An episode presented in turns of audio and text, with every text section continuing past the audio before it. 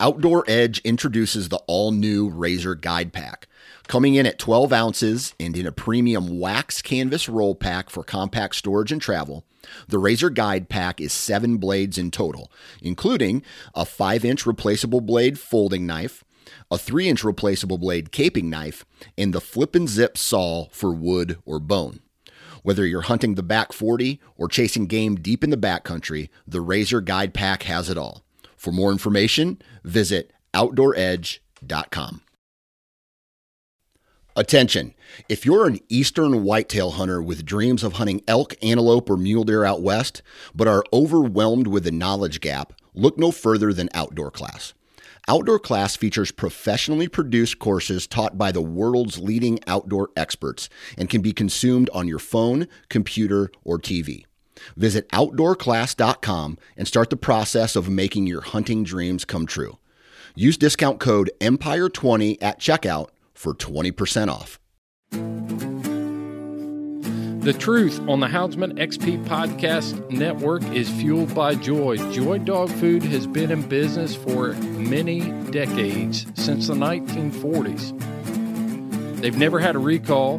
They only use 100% American made products to bring you a dog food formula that is going to keep your hounds on their feet and performing at a high level late round bound, the next bear race, the next cat race, whatever you got going, Joy can keep your dog fueled up. I personally feed Joy for this reason. They are not afraid to get in the trenches and get in the fight. They will show up at a local meeting where people are trying to pass tethering laws or uh, breeders' bills or whatever and put their name on that and put their reputation on the line to support us. So find Joy Dog Food on the internet, find that dealer locator, find a dealer near you. Go to joydogfood.com and keep those hounds fueled by joy.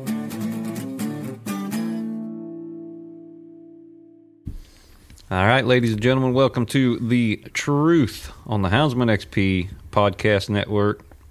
Today I'm lucky enough to be joined by my friend, my compatriot, and this weekend my roommate, Mr. Stephen Green. Stephen, how you doing, buddy? I'm doing great, Josh. All right, now we're out here. We're out here at the Pro Sport Truck Series hunt in Walterboro, South Carolina.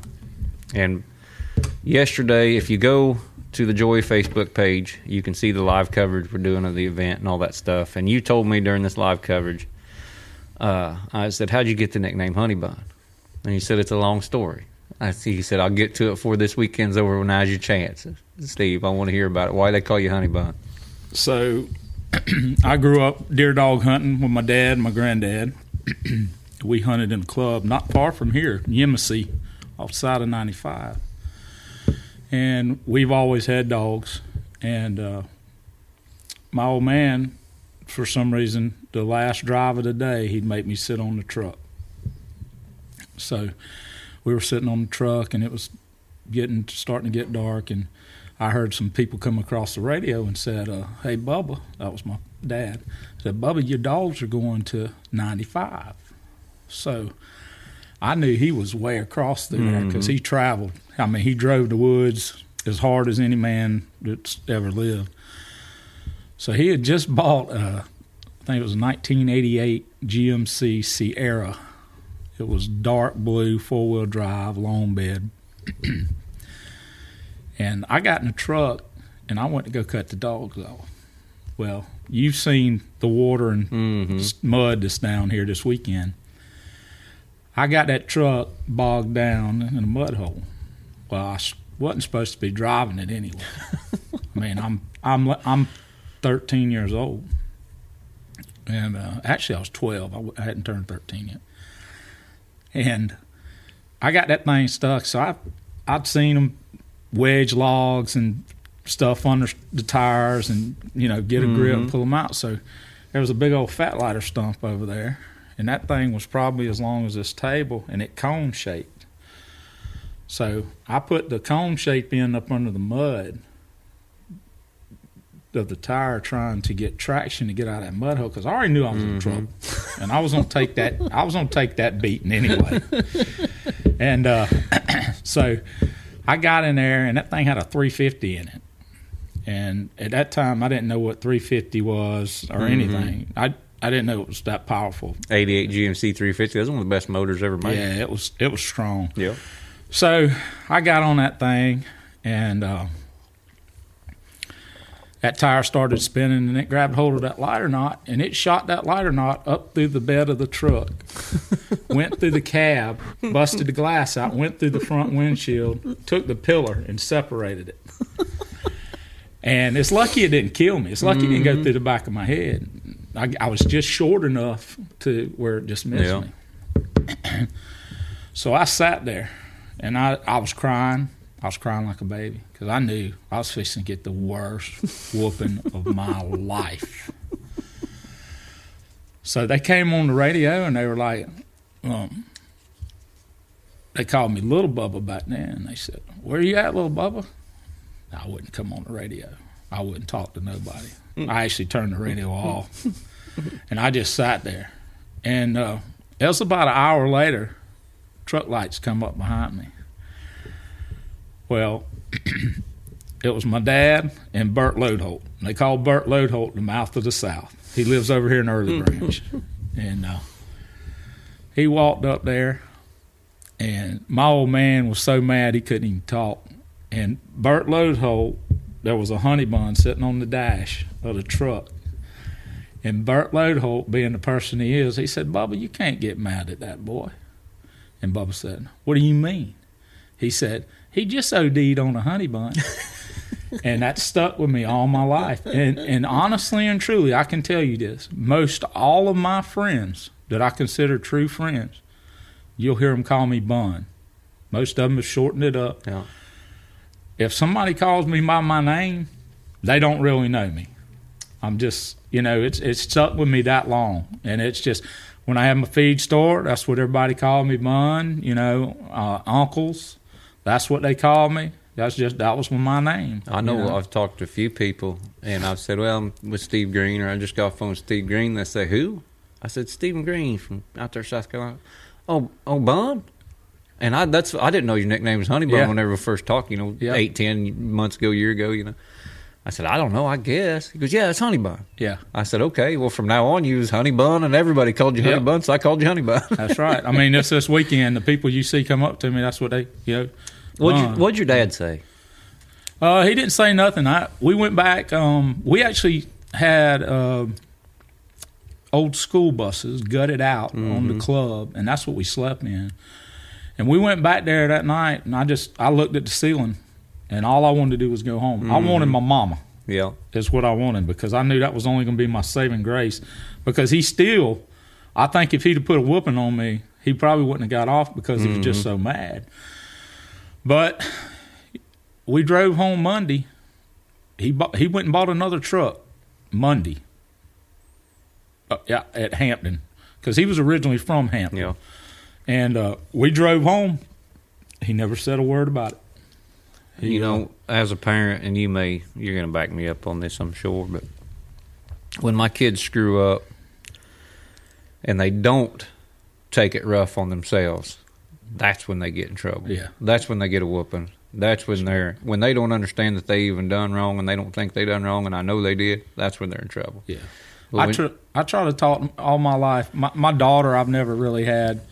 I could look at my daughter, Mm-hmm. and that was all it took. Um, my son, he's like me. He's real strong willed. Uh, Yeah. So it took a little bit more for him, but I always said that I when I if I had if God blessed me with children, that I would just you know try to try to do better. And I always try to talk to my kids first, and I like for them to tell me, you know, hey, I did wrong, and they still know they're going to get disciplined. Yeah. But when they do it like that, that means to me that they, they understand that they've done wrong, and they, let's let's try to you know grow from this experience. So, but back when I was a kid, I got my butt tore up regular. I mean, I was just that kid, you know. I mean, and it didn't hurt me. Yeah. It made me it made me a man. I don't hold it against my dad. I mean, he, you know, I'm sure everything that I got got for, I deserved every bit of it. I was blessed enough to be raised a good portion of my life by my grandparents who had had eight kids of their own uh, my older brother off and on, and foster kids, and I don't know. At one time, my grandma put like 13, 14 kids on a school bus. So I'd done seen all these kids get their butts. I was the youngest. I was the baby, and I got done seeing all these kids get their butt whooped every time they done something wrong. So I thought, well, I'm at least not going to get caught. I didn't want no part of that. so I'd got a few whoopings every now and then, but you know, I tried to be good whenever I knew that that was the opportunity that I was going to get. You That's know, was right. a whooping. I thought I'm to. These guys led by example. Now my brother took them. My brother took several of them, but I looked around and thought, oh, I don't want none of that. That hurts. Yeah, I took a lot more than my brother did, but he was the baby, so yeah. See, talking about deer hunting back, or deer hunting with dogs, and one thing I want to talk about on this podcast is we're out here, and uh, when we agreed to do the pro sport coverage and stuff like that, and I seen they were coming out to Walterboro, and it's a good haul from my house. It's an 18-hour trip. Uh, I've never been out here. It gives me an opportunity to see. I mean, I've been to South Carolina, but you know, you go to Charleston or you go to Myrtle Beach or something. That's not South Carolina. That's that's just That's where, commercial. Yeah, that's where the tourists go. You know, I've been there multiple times. And uh, matter of fact, if Lauren's listening to this, my cousin, she goes, "Oh, I love South Carolina, and I like to look at the old plantation." I said, "Ain't South Carolina." I said, "South Carolina's at this coon hunt we're getting ready to go to, and that's what I want to see." That's right. But uh, you know, it gives me the opportunity to see a different area and different style of hunting, different dogs and stuff like that. And that's one reason I want to do this with you. Of course, is you've been out here doing this for how many years? Well, I turned 50 in September, and I've been doing it since I was a kid. Yeah, Um, I've been blessed to hunt with some of the best in this state, some of the worst in this Yeah. state. Uh, I've got to hunt pretty much every piece of terrain you could give me in this state, and we we've got it all here. I mean, when you can go to mountains, you can go to rolling hills, sand hills, and then you're in this part what we call the low country. mm-hmm. The low country is my favorite place of the state, just because of you know the people. The people are a little bit different down here.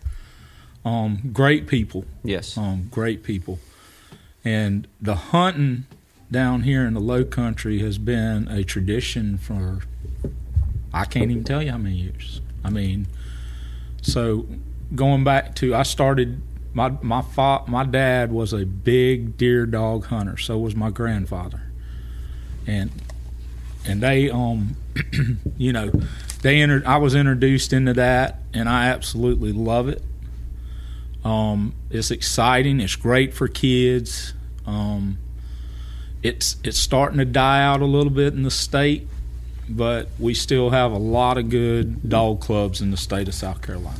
when you say dog clubs, that's something because our Western guys, our big game guys and stuff, they're not going to understand that. A lot of our Midwestern coon hunters and stuff, you know, there's no such thing as dog clubs where we're at. So these are just straight up big leases just for deer dogs. What yeah, what it is is a lot of it's timber company Yeah. land, and a lot of it's privately owned farmland, and um, you lease from the timber company. You know they have tens of thousands of acres, which has dwindled down some. Um, the club that we used to hunt in at in Yemassee, we had about twenty thousand consecutive acres. Yeah. It was just one big old block of woods divided up by roads. Um, and you know, you get farmers, and it actually helps the farmers because they'll lease it out. You're helping them in a couple ways.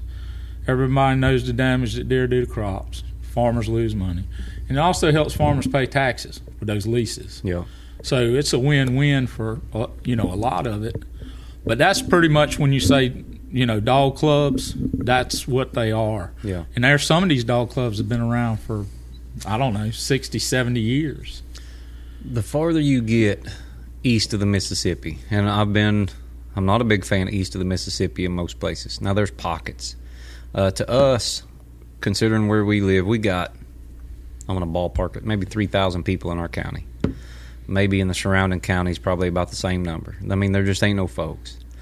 And when I get east of the Mississippi and you look at, you know, the Ohio's, parts of Indiana, Illinois, where you're hunting at the World Hunt, it's just so crowded to us. You know, there's folks everywhere.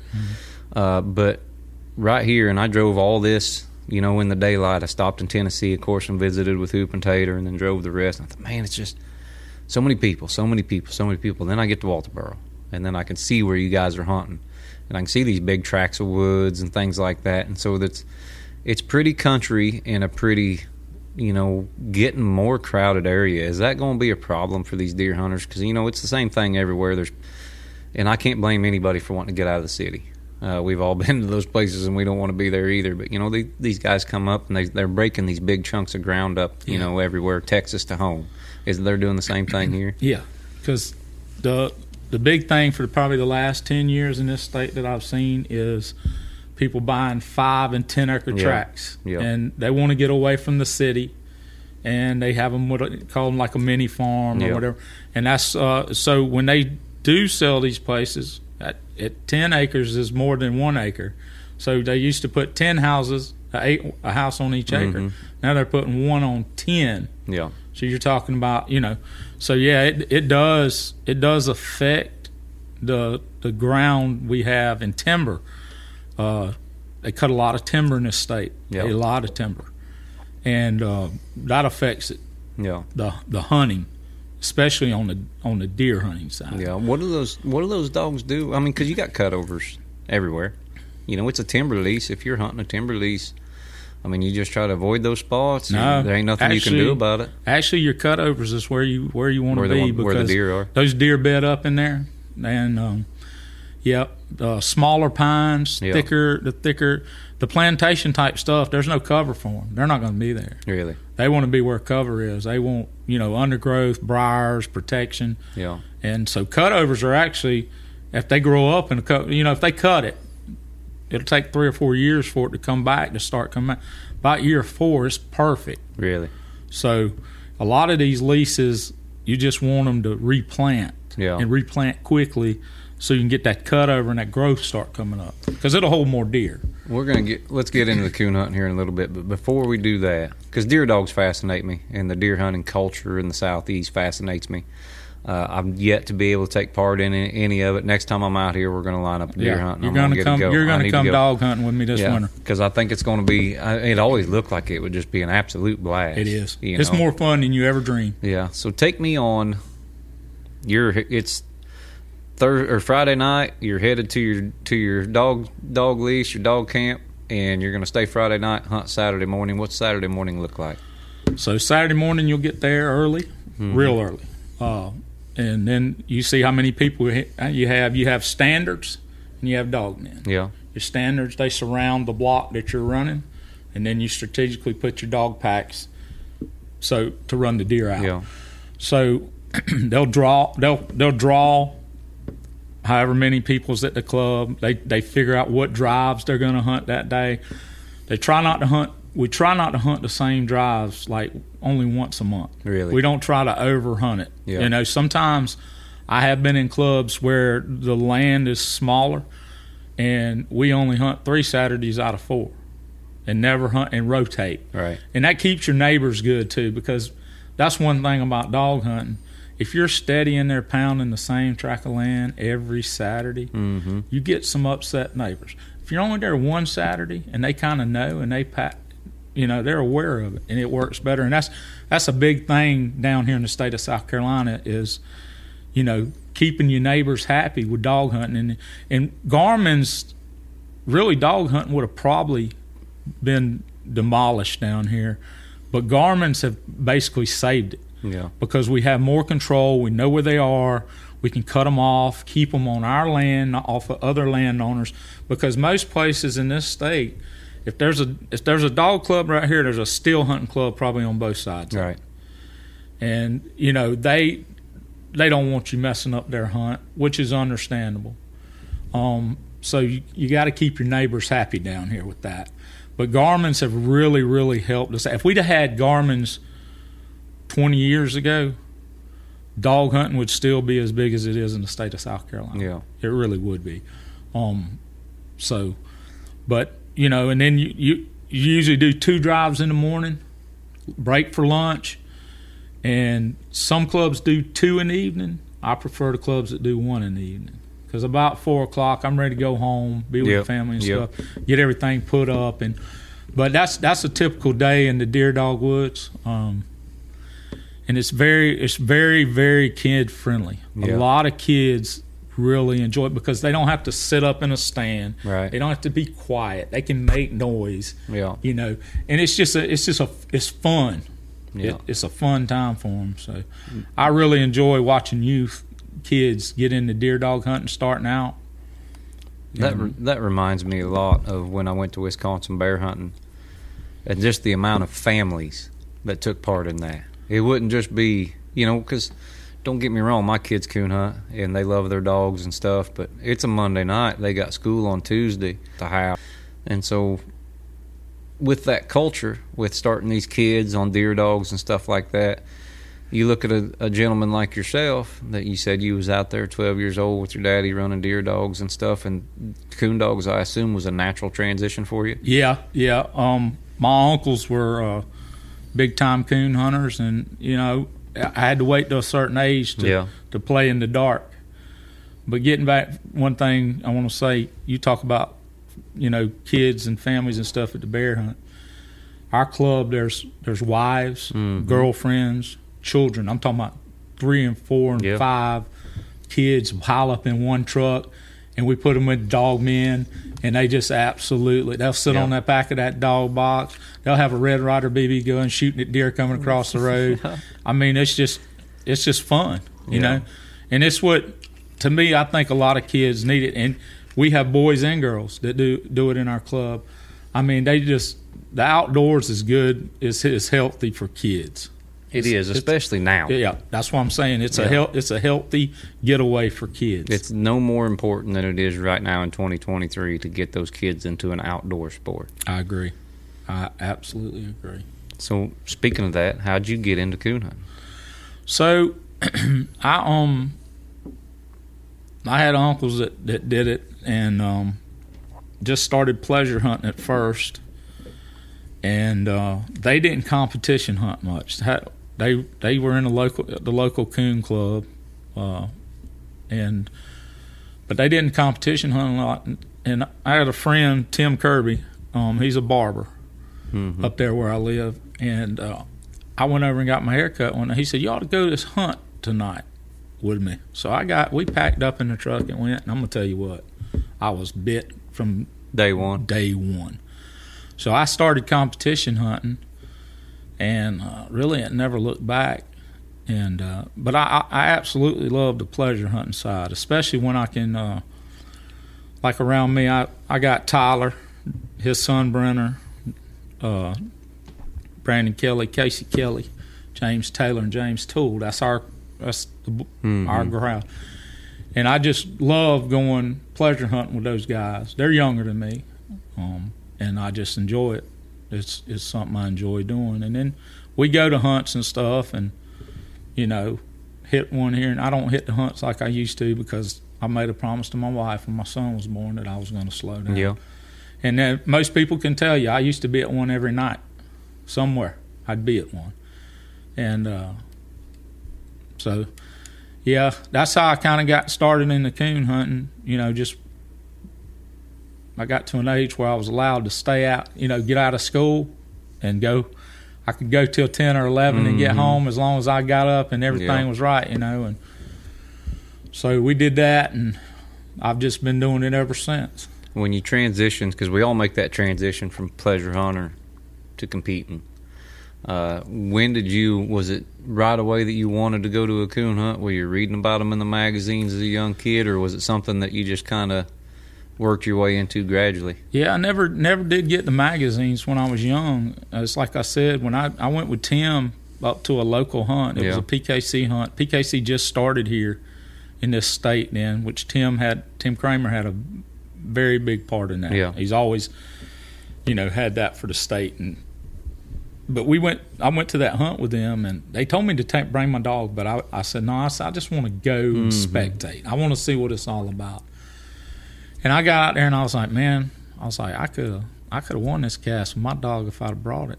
You know, that's what I said to myself. That's what everybody thinks. I it? said that to myself, and um, so they had another local one next the next week. Back then, we only had the clubs only had one a month, Yep. and we had a few clubs around there, so they had them strategically planned out where you could get go to one one once a week. You know, once didn't really have weekday hunts hardly. Yeah. It's always a Friday or Saturday deal. But they had them spread out. We drew 30, 35 dogs, every one of them. Yeah. I mean, it was really competitive. Good dogs too. And I went to my first one, and I actually won it. So you weren't you weren't you you were serious. Yeah. You said I could have won that cast. And you actually could. Well, I said that I for like don't ten know. years before I ever won one. I, I don't know if that was just me thinking that I could have Yeah. won it, but I got, I went to my first one and I won it, and then it was about twenty straight that I lost, Yeah.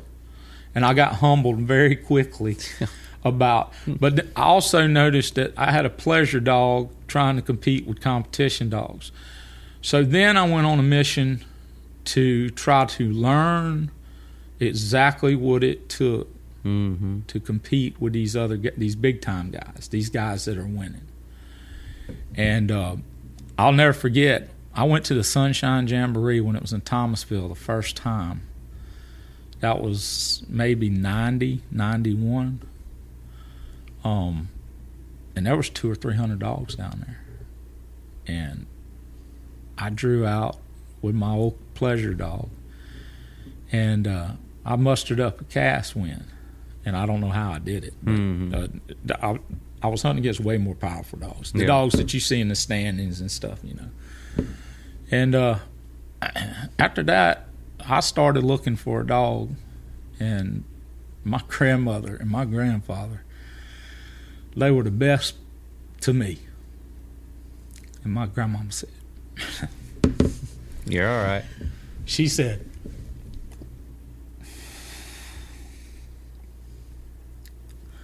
she said, boy, she said, you go find you a dog. She said, I don't care what it costs. And your granddad will buy it for you. She said, because I think this is the best thing for you. So I went and I got me one. And I did some daggone winning with that sucker. And he died on me with kidney failure. And that old dog showed me what it took to compete. And I was very competitive after that. So there was a man named Charles Scott, lived in Laurens. he was a, I guess you'd say he was a money man. And uh, he'd buy me and Tim whatever we wanted. And uh, we actually bought we actually bought Crank from Kurt Aaron. He he wanted Crank bad. the plot. Yeah, the plot. We owned we owned Crank, the big plot dog, which I'm sure he wasn't full blooded plot because he didn't he didn't move like Yeah. one. He was a he was a he was a pretty bad outfit.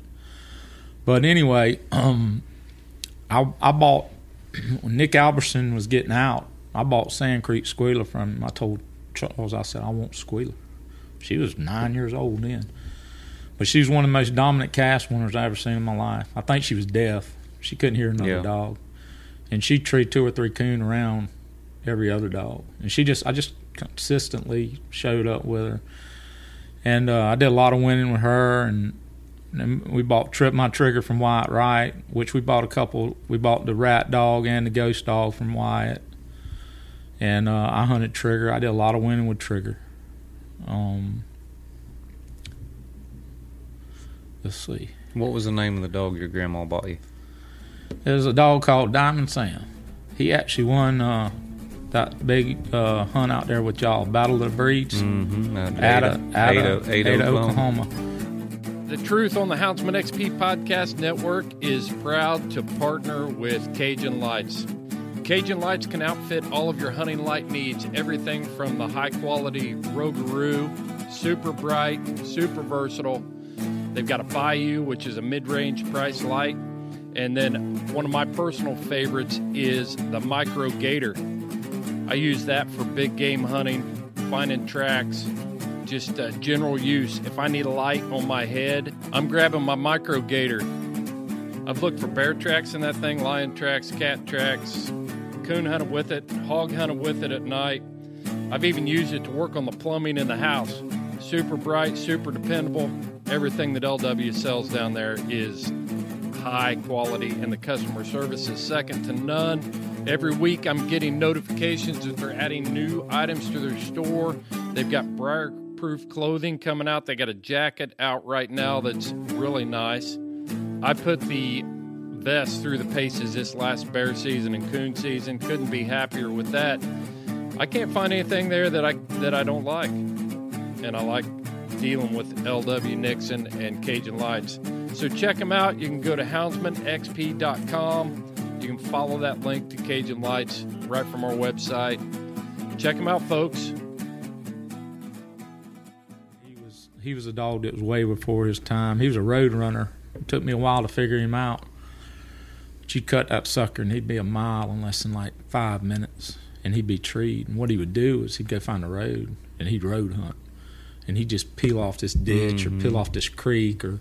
And I tell you, when I, I caught him, that's the dog I took to uh, plot days, PKC plot days, when I first time I ever drew Scotty uh, Engel, and uh, up there, and uh, we cut him in this section, and he peeled right back out down about 50 yards down the road, and you could hear his toenails clopping the pavement.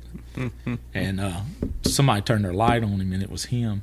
And he went right down there to the creek because we turned up the hill about a quarter. It was about a quarter from the creek.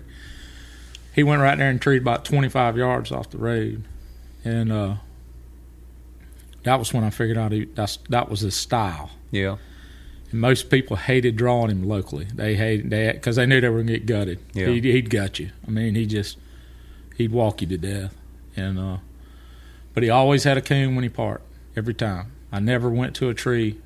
Um, and he uh, he died a kid. His, he had renal failure, and uh, they think he got into some kind of chemical in Yeah. farm Yep. uh, and it, it cut his life a little bit short. But he was a heck of a hound. Um, but at, at about that time, I started seeing what it took, you know, to compete. You know, you needed a dog that treated coons Yeah. fast. More coons you scored in 120 minutes. What year was that? Uh, maybe 90, 92. Okay, so 92. Then we're hunting. You said he was before his time. I mean, there's a dog right there, and just in just I'm going to give him as an example. Uh, I wasn't competition hunting at all. I mean, I'd been I was local UKC hunting when I was 12, you know, but it was the same guys you pleasure hunted against, all good dogs. But uh, you said he was before his time. In '92, when you lined four dogs up and you cut them loose for two hours, I would venture to say nine out of ten casts, those dogs are on every single tree together. Well, this is this is when I when I hunted in. This is what I saw, and and a lot of it has to do with the type of terrain you're Yeah, hunting. see, we were regional. I mean, this is just just a. Yeah. I never hunted over fifty miles from my house at that point, you know. But that's what I remember. Even pleasure hunting, uh, you turn dogs loose, they treed together. Everybody argued about who treated first, Right. whether it was a coon hunt or a pleasure hunt, and then you went in and you done it again. Yeah, so they they best of my knowledge to to remember remembering this stuff, we'd have a couple dogs that would always pack up, Yeah, but then there was always one or two in that cast that would get off to themselves at some point. right. Now, uh, in this country where I live, you've got to get a piece of it out of the truck, and then you want to recut and be by yourself, and that's how you win. So nothing's changed on that point. No. Because that's especially right here with pro sport. That's what hurts some of our dogs, you know, that are leash lock rule ready. Is they're not quick enough. Yeah. They're not going to cover that coon out of the truck. Sometimes they're not even going to stay if that coon, if they get covered out of the truck. And so you got you're treeing for a quarter out of the truck if you're treeing at all, even if you tree it because with rain, scent, con, dud. Well, not dud so much, but most of the stuff that we're hunting, you you take that quarter out of the pickup because you don't know if them dogs are going to be there, you know, and so that hurts in pro sport. Yeah. You know, we won a truck in pro sport and we'd done well, but it wasn't because we were to, you know, it was just different. Right. But right now, you're seeing more dogs that'll cover out of the truck. Maybe even cover off the recut a little bit and slide over there and get one by themselves and stuff like that. And that's the kind you said you wanted back then, and that's the kind I'd really like to mm-hmm. have now. Yep, and that's that's kind of that's kind of what I try. Um, because most of the time, if you think about it, you're going to be hunting around your house. Yeah, So you want your dog to fit what you're hunting. Mm-hmm. If you're in big woods, he doesn't ever have to be with another Right. dog. But as land shrinkage happens, because we talked about earlier, these houses, subdivisions, golf courses, where I live, there's either a horse farm, a golf course, or a subdivision. Everyone gripes about the deer hunters and the people moving in from the city, but I'm. I think we need to boycott the horse farm. Yeah, them horse them horse people are hard on us. they are. They are. They could, they'll they'll clear, they'll flatten some of the best timber you've Yeah. ever seen. Not think Yeah. twice about it. But um, so you know that's that's changed from me going to being able to hunt everywhere and having big blocks of wood yeah, where I could I could hunt a dog that was consistently by itself and be okay. But now I don't have that. So if I'm hand picking a dog and drawing it, drawing him up like I want to on paper, I want him to, and I don't care how he gets it. If I can, I want a hundred strike, in whatever piece of that first tree I get. I just want to be on the mm-hmm. positive side of mm-hmm. things. All right, and then I want to recut because I know I'm going to hunt a dog that's going to be by himself Yeah. on a recut. It's going to get quiet, and he can sink in there a half, Yeah. three quarters, and be by himself before anything can cover him.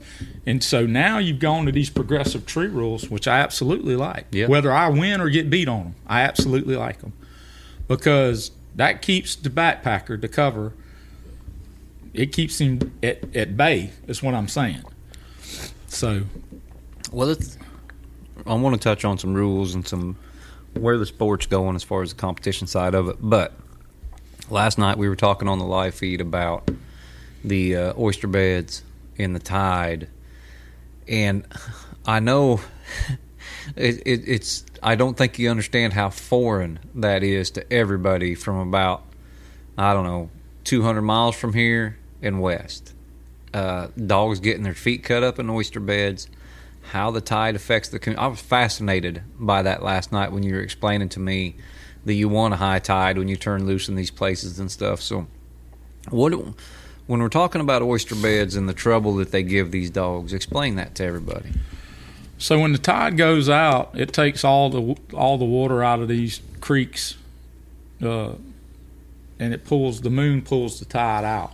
So they it's basically making it a dry bed. So these oyster beds are up under here. So these coons, when that tide goes out, those coon, coons go out there, then they crack them oysters and they feed on them oysters. All right, the dog gets out there and runs. There's not a tree within miles of them things. Mm-hmm. So a dog gets out there and that coon just runs around and it's called pluff mud. It's all black mud. It'll sink you up to your neck. I mean, it's terrible. It's the worst stuff you ever been in your life. You think you're dying, you're going to Yeah. quicksand or something. So the dogs get out there and they they they have a hard time maneuvering in it, and those coons just walk across the top of it, mm-hmm. and they just run around in circles out there, just just run them and run them and run them and run them. Um, I don't know if you heard um, Fish last night. You know, he was talking about his dog stayed in the marsh two hours. Really? Yeah, and had to go get it. It's because the tide was low. So if the tide's high, it pushes the coons back up on the land, on these islands, timbered. Dogs don't get out there. They tree coons. Yeah. So at eight o'clock last night, it was dead low tide. So those guys were hunting in the worst time of the tide that they could hunt on the marsh. Mm-hmm. But the late round, it was going to be high tide at one o'clock. It was going to be perfect. So a lot of guides down here, they try to pick and choose their places, and they'll stay away from that. And no matter how good it is, they'll stay away from it During low tide. during low tide. And then when the tide's right, they'll go they'll go hunt that. So it's uh yeah, it's it's something different, but And, yeah, the, and the oyster beds with the cracked shells and all that stuff, they're hard on the dog's feet. oh, they're sharp said? as razor blades, bud. Really? Yes, sir. They'll cut a dog's feet up. They get infected because all the algae and Yeah. stuff on them. It'll just slice them open. Their feet will swell up big as my fist. I've I had a dog one time that she she absolutely just I think she enjoyed it. Yeah. And uh, I would come down here and hunt, and it'd take me 10, 20 days to get her healed up, soak her in Epsom salt every day, and it, it just, yeah, it's it's no good for them. Do some dogs naturally that, that hunt in this terrain all the time just say, look, I'm not getting in that pluff mud? Well, I'm gonna I'm or gonna they, tell can you they this. just not help it? I'm gonna tell you this. They're not gonna help it because the coons are running out there. Mm-hmm. But I'm gonna tell you what will help it. The man behind the leash, Yeah, he can make them stay from out there. yeah, He can send them a text message and say, "Hey, get out of the marsh, get back Yeah. up here on dry land. The coon- tree up here, trees are up here." it's no different than our cornfield race. So it's training. It's it's training. You want to train them. But I'm gonna tell you something. Tim Kramer had a female called Swift Creek Ann. Strickland probably just told yeah, you about yeah, her. we were just talking We about were it. just talking about Ann. Ann was the best at taking us taking two or three dogs in the marsh, leaving them in there, and then coming back up treeing a coon on you. She could take a coon, and, and she could take a coon out of the marsh and put him back on Yeah. dry land. She was one of the best I've ever seen. I've never seen one any better than it. I, I got a theory. The trader dog's feet are so terrible. And they flat and they look like a muskrat foot. I think they would get in that pluff mud and be all right. I think maybe it'd be like might- snowshoes. They may, but I'm gonna tell you what, those oyster shells, they take no pity on any Yeah. of them. I mean, it's like walking on razor blades. And I mean, you get those oyster beds; they're bigger, bigger around as this room in here. really? Yes, sir. They're huge. Huh. Yeah. Well, and that just goes to show you. And of course, this goes out. I think, uh, I don't know, I'm going to guess 30, 40 countries are listening to this podcast. And of course, most of the United States. I don't know if we got any listeners in Hawaii or Alaska or not. We probably do. But there's such a variation in terrain. You're talking about shocking them out of the oyster beds and getting them out of there, and, and dogs can learn that, you know, with the right handler and stuff. And I, I was just picturing cornfield races in July when them dogs, them coons won't leave that corn. You get in them big cornfields, they ain't leaving it. Them dogs will run them things around and run them around. And I hate, I won't turn loose and stand in corn in the summer at home if I'm pleasure hunting. Now, if I want to, if I'm getting ready to go out to Indiana for the Labor Day Classic or something like that, and I know I'm going to be in those things, you know, I'll turn loose. But we we buzz them out of them things all the time. Yeah. we don't want them in there. Yeah, bean fields are the same Yeah, thing. They're, yeah, You, you can't tree a coon in a cornfield or a bean field. No, and what makes a dog?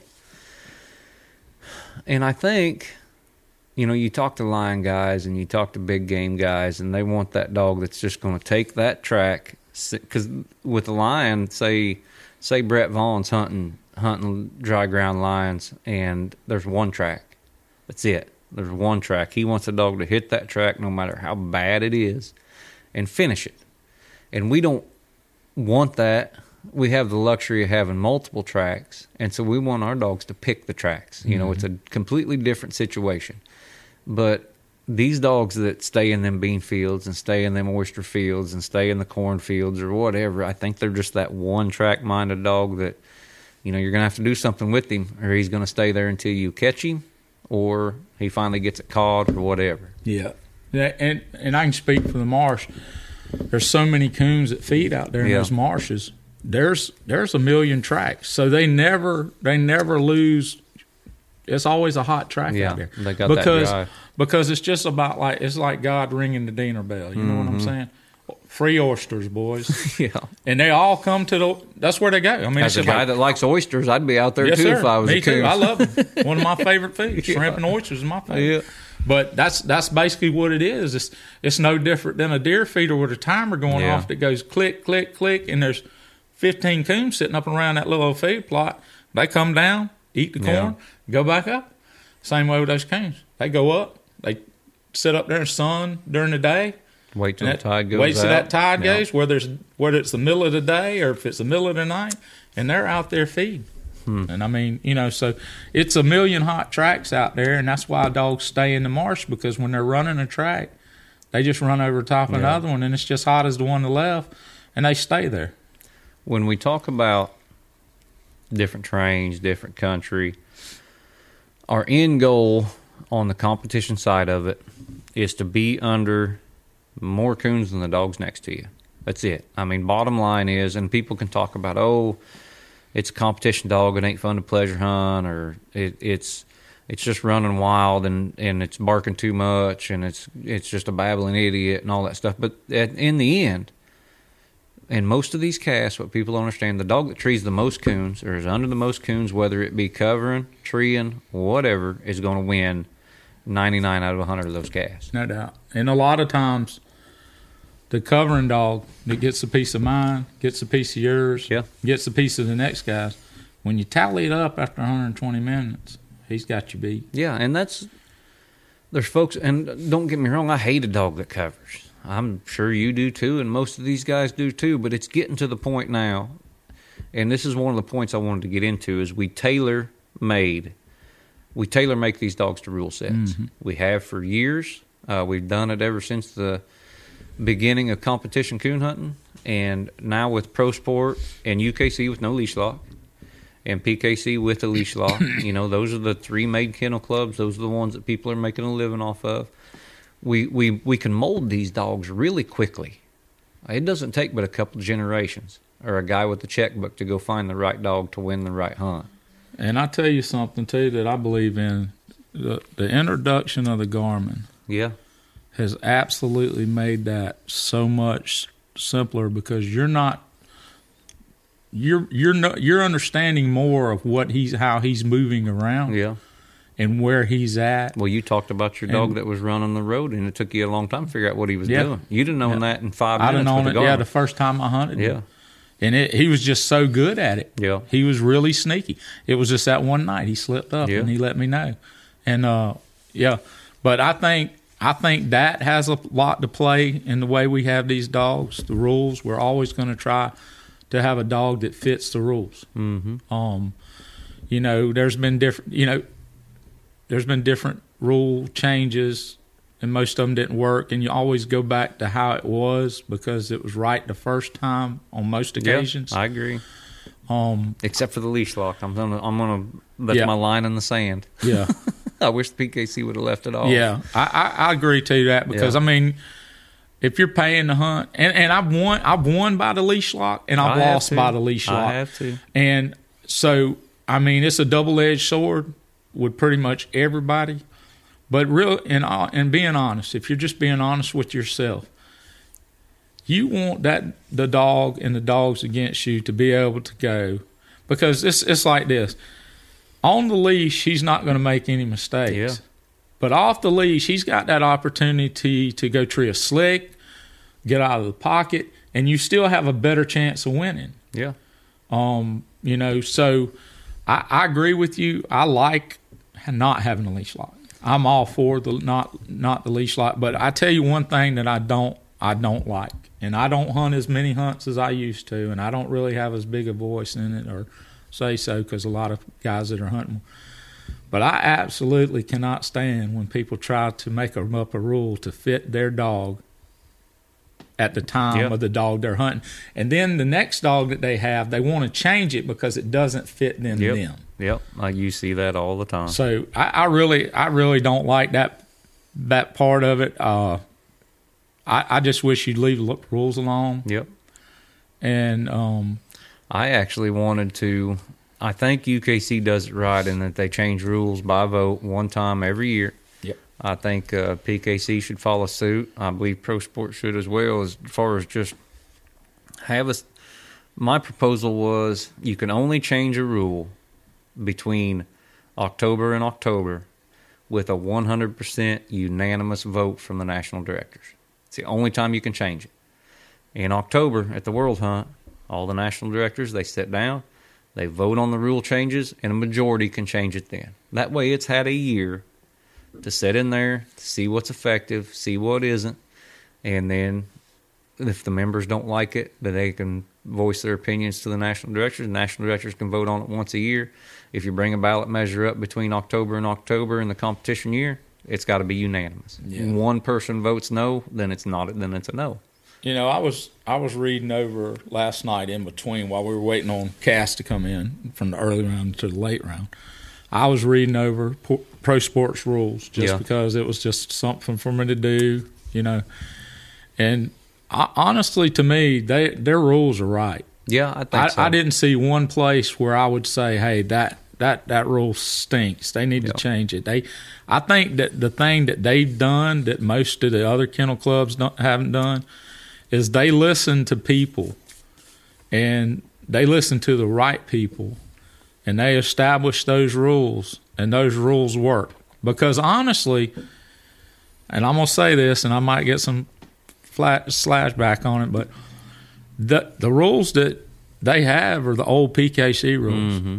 basically. It's just it's cut and dry. There's Yep. no, I mean, you know, it, it's right there, black and white. The, And o- the only thing with pro sport is you're going to walk a lot in some cases. You're going to walk extra than you would in PKC, uh, and it's a it's the PKC style of hound, and so it's going to kind of up the ante as opposed to a lot of little local UKC hunts where dogs are liable more liable to be together. But as people, and I see this going on this year, there are more dogs that are in that first tree together.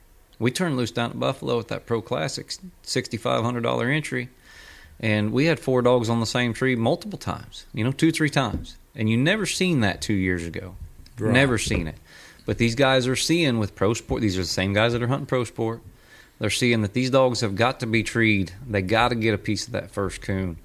Uh, you don't have the opportunity with someone that struck for a hundred and that trails around all night and to leash lock them because the dog that treat a coon for 150 may get a piece of your 200 and now you're screwed because you've trailed around for two hours you've treated for 200 that dog comes in for a quarter and a quarter and you're beat.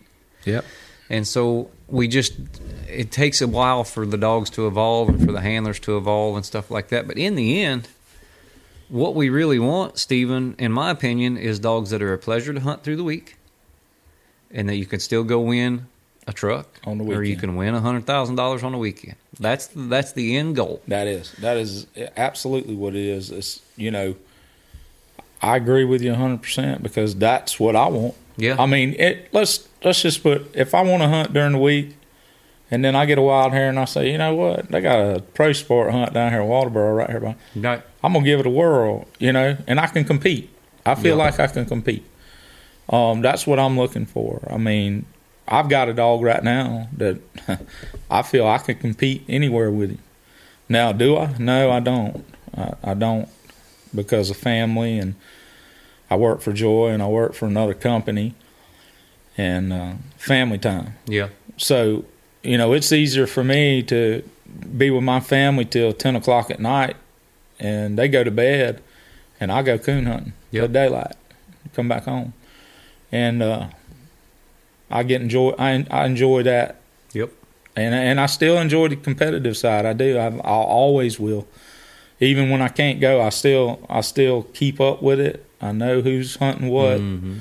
Um, I, I love the competitive side of this sport, and um, this this weekend, I like I hunted the Grand American because it's just my thing. I've done it all my life.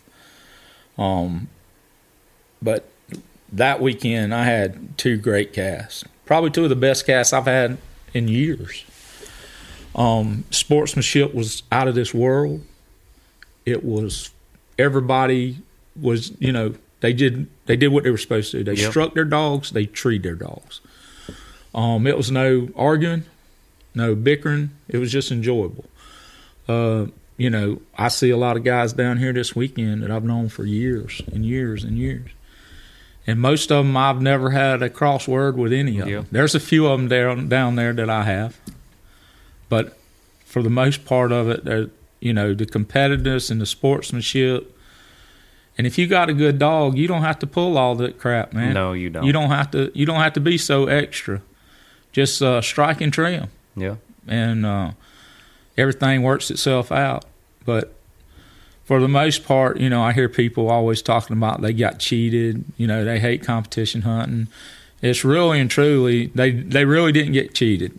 It's a couple things. They needed a better dog, or they need to learn the rules, or they're just not man enough to accept that they got beat. It's usually the third one. So It usually is. I mean, just to be honest, it's usually the third one. And if I get beat, if Josh Michaelis takes me behind the woodshed one night, I'm gonna shake his hand because he deserved it that night.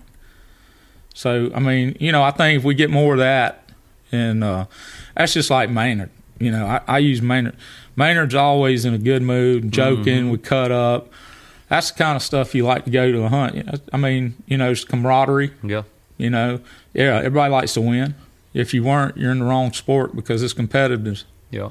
I mean, it's just it's probably as competitive as any sport out there. Yeah. I mean, night in and night out. So There's two sides of it, and you'll hear it right here just through all. Go through all the truth episodes where we talk about competition hunting. And Kurt was a was a fantastic example where he said, you know, I'm not your buddy for those two hours. That's fine. I'm not your buddy for those two hours either. Me you know, either. sometimes Me I'll either. cut up and stuff like that, but it, I'm trying to win that cast. You know, I'm trying to win, but also when that's over, congratulations Yep. to the man that did win. Exactly. If I win, congratulations to me, and I'm glad I did. And it's all over, you know. And we may, we may get, and I don't get heated. You know, very rarely will I get heated. I'm sure you're the same way, but you'll you'll disagree during a cast. Age is taking care of a lot It of that. does. for me. Age age takes care of most of it for everybody. Even Finley has calmed down in the cast. but uh, you know, and I see these young and hungry guys, and I've drawn them, and you know, during those two hours, I'm just like, gee whiz, this guy's doing this, and this guy's doing that, and you're griping, but he's young and he's hungry, and he's usually got a decent dog, and he's doing the best to win with it. And I kind of tip my hat to him too, because you know, I was there, you were there, Yeah. you see that that I'm here to win and I'm not here to make friends attitude and I respect that just as much as I do the the Randy Stedman that just comes and, and competes and bicker and argue and make fun of you all night and then if he beats you he beats you and if he don't he had a good time Mhm. anyway you know you respect all that Yeah. there's both sides of it I But- drew a kid. I drew a kid Saturday night at the Grand American, and he was just like you said. He had he was hunting a black dog, and that dog he split every drop. yeah Looked amazing. And at the end, he he made a bad call, mm-hmm and he flew off the handle. You know, he couldn't accept it. yeah But um, you know, he's like you said, he's just hungry, Yeah. and he's got a good dog, and that's just competitiveness out of him. and He's- you got to respect the fact that he got that dog ready Yeah, and he got he that did. dog right I, I, I did, I did. I, I, I tried to talk to him a little bit afterwards, but he was so he was so hot yeah that I was smart enough to know that it, you know, he just needed to go on and drive back to wherever he came from, and maybe, you know, it would he would see it, but some of them do and some of them don't. yeah Um, but there's a few that I'll don't. take I'll take nothing from him that he was he was the dog to beat in that cast, even though my dog won it at the end. He was the dog to beat in that cast, and Yeah. I I respected that young man because I knew he was hunting that dog hard, had him prepared for that hunt, and um, you know, it's like you said, they they're young and they're hungry, yeah and I was there. I know it's, I was in his shoes. I was the same person. I was in his shoes, but it Yeah. took me a little while to understand that you know I can't. If I make a mistake, it's on me. It's not. It's not the other three people in that cast. It was on me. And I remember one night, and I've told this story, I think, on the podcast. And uh, I was at a party on a Friday night and ran my mouth, and some kid just beat me about half to death. and I show up Saturday night to this coon hunt, and uh, whole side of my face swelled up. I've still, I'm still concussed. I mean, this kid, and I had it coming. he gave it to me, and I had it coming. And uh, I can't look up in a tree very long without blacking out. And so I kind of pulled some funny stuff. I'm 20 years old, 19, 20 years old. And I, I pulled some funny stuff on a couple of trees. And at the end of this hunt, uh, I was hunting a little dog and she got split. And she's on a big maple. I know she's got a coon. Good dog. I'd got her ready and I'd been hunting hard. And uh, I couldn't shine this tree and see straight or nothing. And I asked that guy that was handling it, and he, I said, "Hey, you gonna help me shine this tree? Because you shouldn't have messed up on that." He remembered that very first drop where I pulled some funny stuff, that's right. and I've drawn that guy a hundred times since then, and we've been friends ever since then. He just looked at me as this young, dumb, ignorant kid that didn't know no better, and he realized I've evolved and I've got better, and I've become a better human being and a father and stuff like that. And that's how everybody is. Oh yeah, no doubt. So- Absolutely. You're talking about your Grand American, and you're talking about you got a dog at home that competes. So tell us about Rube. Well, he's uh, Murray Reagan bred bred him. He's out of uh, Hatchie River Dottie and Main Street Track. It's the uh, number one historical cross in the English breed. And uh, the thing that I look the most for in a dog, and I'm not colorblind. I hunt any of them. I I just I like a winner. Yeah, But the thing that I look most, my number one thing is, is I don't look for mouth. I don't look to, I look for heart. They gotta have heart. If, you know, I want a dog that when he when he wants to give up, he doesn't give up on me. He's always giving me that opportunity, whether it be the last ten minutes of the cast, to win a cast. So Rube is a he's hundred and fifty percent heart. Yeah. I mean, this dog. When I got this dog, he had everything but COVID nineteen. He uh, He may have had that. that's too. what Michigan State wrote on the blood work. I did over two thousand dollars worth of blood work on that dog. Um, he couldn't even hold his head up, and he would still go treat you coons. That's how I knew that he would stay at my house till he died, because that dog I took him. There was no way in the world he felt like going even going hunting. He loaded up in that dog box. We went. I turned him loose. He went out there and just fell treed. He never has done that since. He had a coon. I shot it out to him. I took him home and I said, "Oh boy," I said, "Me and you're gonna get healthy. We're gonna get well." And I said, "Then you're gonna really show me what you're about." Mhm. So I have a wonderful vet, Dr. Gruber, at Aiken Veterinary Clinic. Um, he's he's actually from the Mississippi Delta, bird dog man, and uh, he understands sporting dogs. And that's hard to find this day Yeah. in the veterinarian world. They're all about lap dogs, and you know, that's who pays their bills. so and and Yeah. you know, he understands it, and he actually, I mean, he and I text each other. If I have, I'll talk to him about what do you think about this, and he'll he'll lead me in the right direction. But anyway, so we got he and I got Rube straight. Rube's thyroid was at 0.57. So I'll give you a funny story. So that was about the time that I came on with Joy. Mm-hmm. And um, so I was giving him Soloxine, Joy dog food, 2420, and clean water every day. He told me, he said, it's a must. You give him fresh water every day. So I did that, and we went six weeks, six weeks, and had his first blood test. He was at 0.87. And he said, oh, he's, he's doing better. He said, but we're going to up the Soloxine and I said 0.57 to 0.87, and you're you're you're looking at me and smiling and saying he's doing better, because I'm thinking he ain't Yeah. gonna know better. And uh, so it went about six months before he got me to come back in the next time. And we went in there, and he came back. He flings the door open, and he says, "What are you giving this dog?" And I'm like, I feel like I've got a gun held Yeah. to me. You know, he goes, I said, I ain't giving him nothing but Joy Dog food, Soloxine, and fresh water. He said, Nah. He said, You're giving him something. What are you giving him? I said, Joy Dog food, Soloxine, fresh water. He said, uh, he said, You got a bag of Joy Dog food I can get? I can see. I said, Yeah. I said, Matter of fact, the feed store across the road here, I got it in there. So I went over there and got a bag, and he turns it over, and he, re- I mean, he's studying it. Mm-hmm. It's just quiet there for 15, 20 minutes. He opens it up. He looks at it. He said, uh, Can I have this bag of dog food?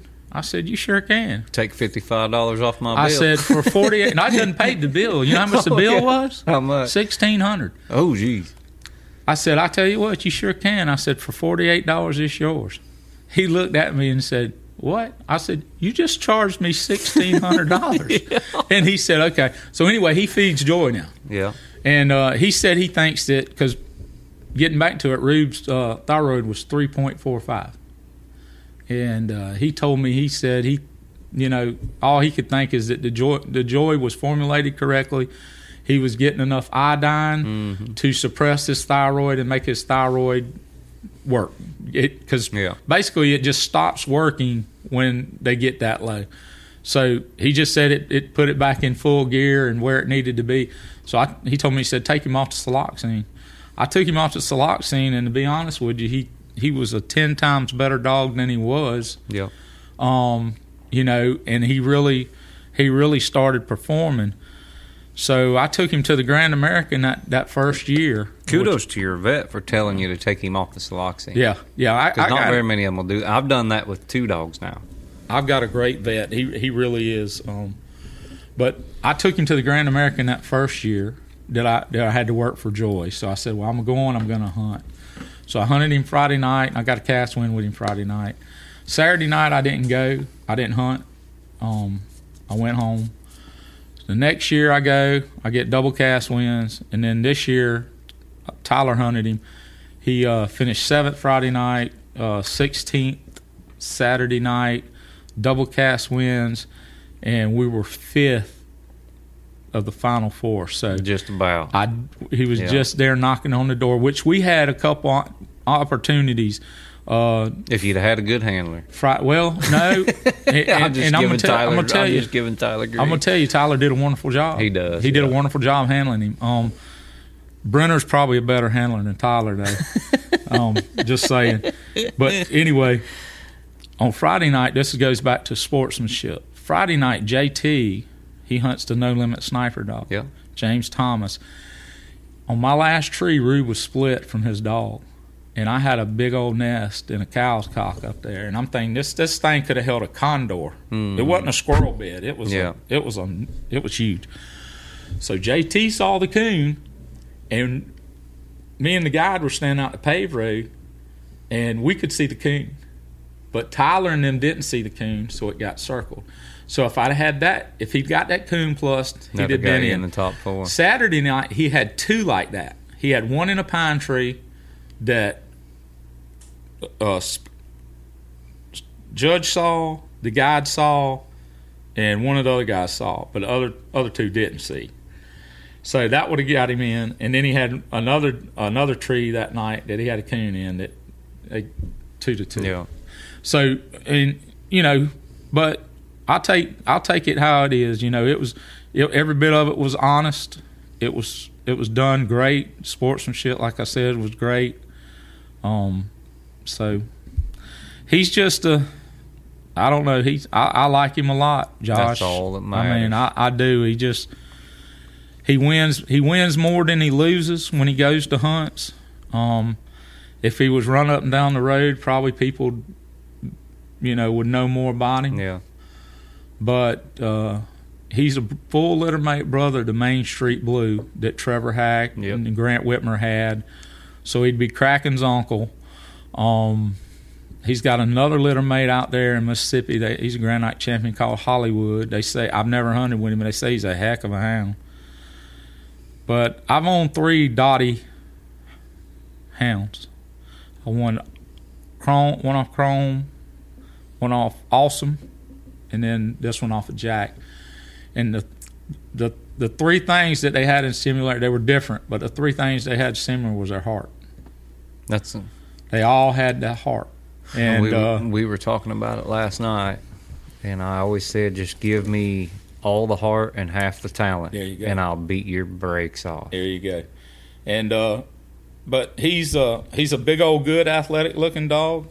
Decent mouth. You can walk walk to him for a mile, mile and a half with hearing him. Um trees a lot of coons. He uh he likes to party sometimes, but he always winds up getting by himself a couple times. So he's kind of a good mixture for me because I'm one of those guys now that I don't need him to be by himself all the time. Yeah. I when I was younger, I hunted a dog that was by itself all the time, and um, but now I, I'm smart enough to figure out that I'm better off getting a piece piece out of the truck, one by myself, and I'll win probably fifty percent of my casts like that. Because Ronnie Bone always told me when I was a youngin' up there at Aurora one day, I blew a gasket, and he said, "What's?" It was in youth thing. Yeah. He said, "What's wrong, son?" And I told him, and he said, "Let me tell you what." He said, I, "I'm hunting the winningest dog ever," and he said, "If I win fifty percent of my cast, I'm I'm doing great." Yeah. And I always remembered that stuff. I always took stuff from people like him, and just you know, I I didn't want. I've never been one of those people that think I know it all. You know, I always listen, whether it be you, Tim, Strickland. You know, I talked to Murray Reagan a lot. Um, you know, Ashley. Ashley. Ox- Congratulations to Ashley. Ashley Oxendine is my favorite dude. I'm just going to tell He's you. one of my favorites He's my too. favorite person in the world. I, I just love sitting talking to him. Yeah. I love being around him. he's just a good man. I've never, and I've met a lot of successful people, and most of them I just love to death. But Ashley's so humble, and he's so polite, and he's so nice to be around. And uh, what I love about Ashley, I think the most is he's so proud of his dogs. He's just like that little kid that is his first coon dog just treat its first coon by itself. You know, Ashley takes that mentality into these dogs winning at a high level. You know, and he likes them, and you know, kudos to him. I'm glad he I'm glad he done well last night. Yeah, he's he. I always pull for Ashley. He's. Uh, I don't know if a lot of people know, but he's probably one of the hardest working human beings in He the is. world. Um, Every time I talk to him, he's working. But I'm gonna tell you something that's that's even more. He's he's a better dog man than most people would ever Yeah. give him credit for, because I know personally, I I've seen stuff that he's done to dogs that were in a spell and a Yeah. rut, Yeah, and Ashley can bring them back out there. He's just got that touch, yeah. and uh, I just think a lot of it's got to be of his nature. I think He's- it's I think his dogs like him. Yeah, that's what I'm saying. I It's think his, dogs nature. like. And uh, yeah, and I I really I'm really pulling for him to win this whole thing. I hope he does. He's he's my man. I'm I'm gonna pull for him to the end. Um, I hope him and Dottie bring that truck home, or maybe jumping the black dog. He'd probably be more proud with jumping the black dog Yeah. because he's a Hey. black dog man. Jacob was excited last He night was. about old jumper. He was. He uh, j- jump, Jake- jumps, Deuce. jumps done good Yeah. with, with him. Jumps done really good. Is that dog's name Deuce? Is that His name? name's Deuce. Yeah, Yep. that's right. Yep. The Labrador. The lab. Deuce the Labrador. The lab that hunts like a walker. Yeah. That's his title. I know when Jake sat down with us on the on the live feed, he was wound up, Yeah. excited, and I was happy for him Me too. too. He's a good dude. He is. So, Really is. all right, Stephen, we got a lot of work to do this afternoon. It's going to be a long night. Uh, this is going to air on what is today? Saturday. So, the results are going to be out by the time this airs. Go to the Joy. It'll be on the Joy Dog Food Events page, and you'll see all our live coverage, and you'll see kind of an inside look at the Pro Sport Truck Hunt. You're going to get to see the the Final Four covered live if you go on there and look at the live feed there too. So you guys check it out. And, and Steven, it's been a wonderful weekend. I love seeing your home state, and I Yeah. love having you with me and doing the live coverage. It's nice to have another knowledgeable houndsman in the booth with me. Well, I don't know about knowledgeable, but I, I do want to say one more thing, um, Josh. I really appreciate what you've done with these podcasts. Thank you. because I know you probably don't see it, but a lot of people get a lot of enjoyment, you know, because they've never had this with their sport. Yeah. And, and and you know as well as I do, coon hunters are diehard loving. They love it. They, They eat, do. breathe, and sleep it. You have to to do what and we do. You and I just want it. to tell you that you do a great job, and I appreciate it. I appreciate you, Stephen. Everything you do for me and for Joy and uh, Wade and everybody appreciate it. And I'm sure Chris with Houndsman XP will appreciate you sitting down with us just as well. So let's uh, shut this off and go to work, huh? Yep, let's do it. All right. Thank you for listening, ladies and gentlemen. This is The Truth on the Houndsman XP Podcast Network. And we will catch you next time.